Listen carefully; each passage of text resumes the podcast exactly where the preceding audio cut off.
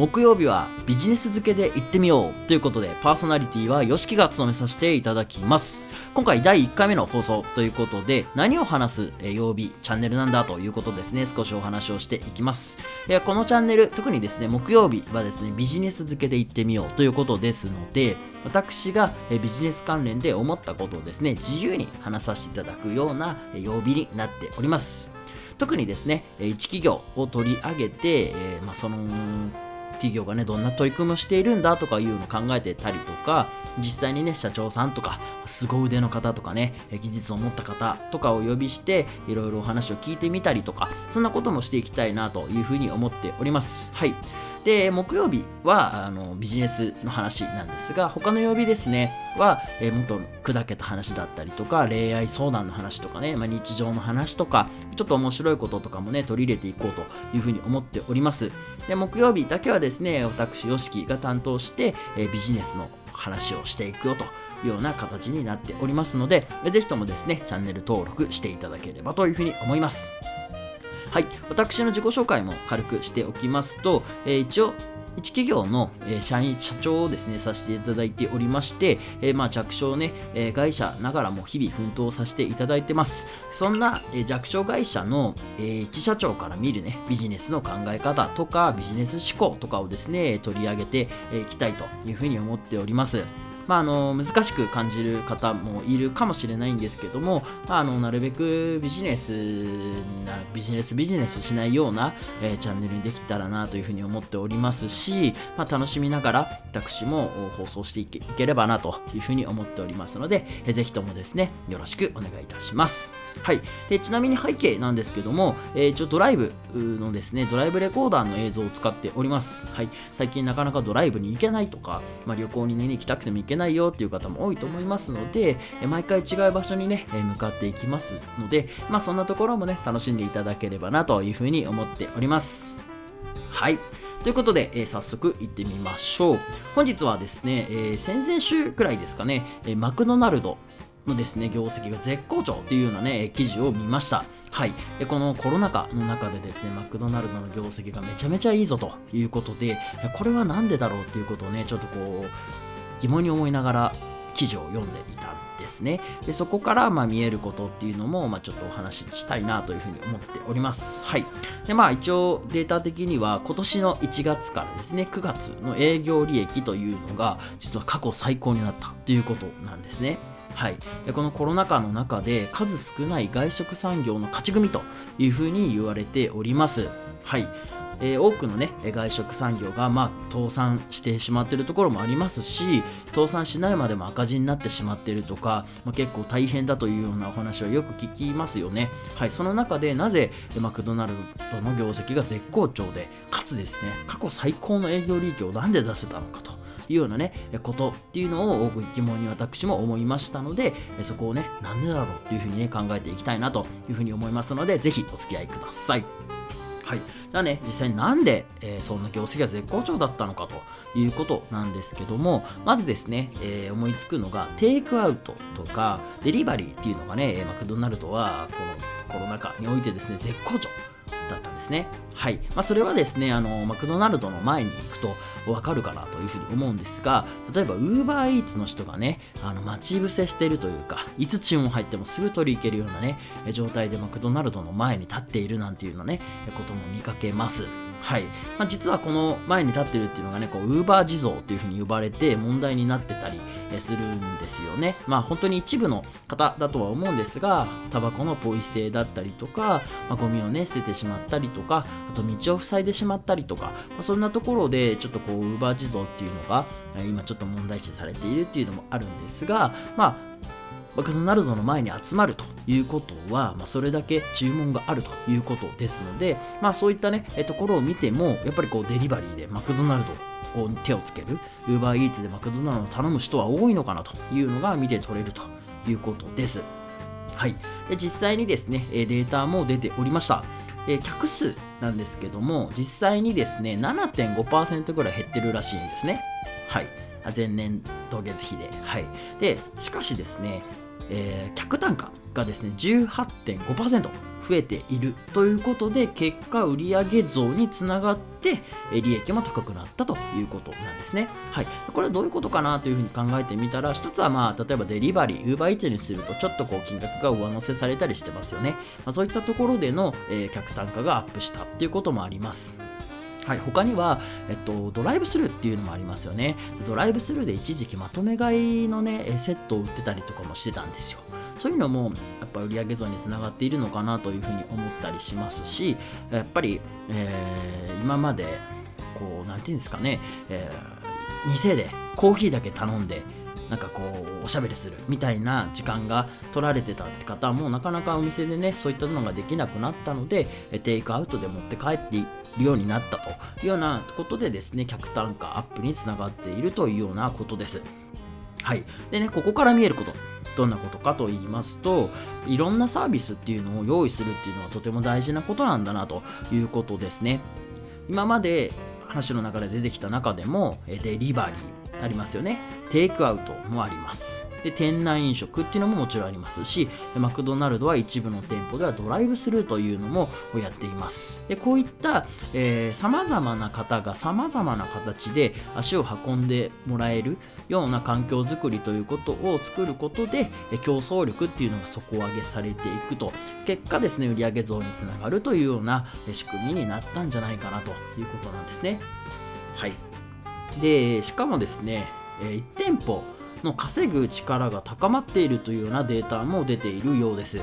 例えばマクドナルドの店舗数がね純粋に去年よりも50店舗多くなったというんであれば売り上げが増えそうなね気もしますけどもそうではなくて各店舗のね稼ぐ力っていうのが高まっているから業績が良くなって利益が良くなったということになっているんですね。はい、で今回、マクドナルドがですね、えー、なぜ最高利益を出せたのかと言いますとこの一言に尽きるかなということです、まあ、新型コロナ禍の以前とはですね顧客の動き方が変わりました。それに気づけて実際にその行動にね見合った対応ができたかどうかっていうようなねことかなというふうに思います。もちろんあの口で言うのは簡単でやるのはとても難しいことなんですけどもまずは気づけたかどうかっていうとこが第一段階でその後にじゃあそのことをねどうやって対応していこうかっていうその柔軟さといいますか行動の素早さっていうのがとても大切なんじゃないかなと。でそれが結果マクドナルドではうまくいったというような形なんじゃないでしょうかということですね。はい。でまあこんなね、えー、記事の話だったんですけどもこれで終わってしまってはねあんま楽しくはないと思います。まあ今なんだよ結局僕なんか何の話だみたいなね、えー、思った方もいるかもしれないんですけども、まあ、ちょっとここから見えることっていうのを話していこうというふうに思います。はい。えまずですねやっぱ時代の流れをしっかりと掴むことっていうのは大切なんだなということが分かりますね。こう時代には波があるとかねよく言われますし景気も波があるとかねいろんな波があるよっていうふうに言われているんですがその波っていうのをしっかりと掴むことを大切だなというふうに思っています。のでえぜひえ皆さんもですねえ時代の流れとか時代の波もしくは、えー、仕事のね業界の波っていうのもあると思いますのでそういうのをこう見定めていくということは大切なんじゃないかなということです。例えば今あの、ね、SE 業界っていうのが大人気って言われていて、えー、特にですね例えば副業斡旋だとか、まあ、新しい働き方だとかテレワークとかですね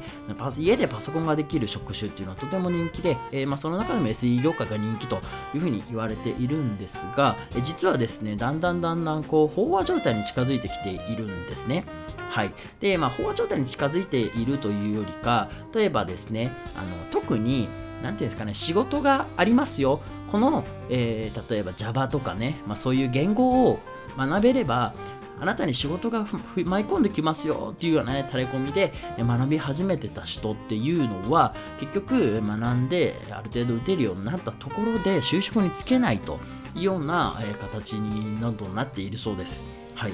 でこれってどういうことなのかなということなんですけどもやっぱりですね、えー、勉強すればある程度できてしまうような環境になっているので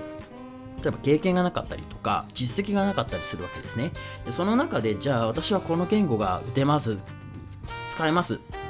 っていうようなお話をした時に、えー、じゃあど、えー、実際にどうできるの？みたいなね、ことになってしまって、結局採用に至らないというようなことなんですよ。から、えー、せっかくね、水業界に行きたいっつってこう、学ぼうっつって学んだ人が結局その前の業種に戻ったりとか、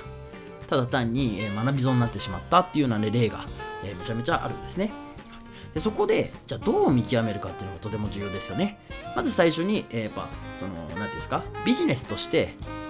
やっていた可能性がありますよね。どんどんどんどん、えー、これができれば仕事があるよ、これがあれば仕事できるよ、つって、いろんな人をどんどん入れて、ビジネス的にですね、人を入れて学ばせて、お金を儲けようという、その向こう側の策略ですよね。それがあるっていうのも一つあったと思うんですよ。そこに気づけるかっていうのもとても大切だったと思います。で、まあ、それでもですね、ああ、でも確かにそうだな、学んどいて損はないなと思って学んだ方もいると思うんですね。じゃあ、その後にどうするかということなんですが、じゃあ仮に、えー、学びました。でも、断られちゃいました。っていうようなこともあると思うんですね。そういう時に、じゃあ、それでもまた違う会社に挑戦し続ける。いろんなところに挑戦し続けるっていうのも一つ手でしょうし、えー、じゃあそれじゃダメなんだと。じゃあ分かったと。何かプラスで付加価値をつけようと。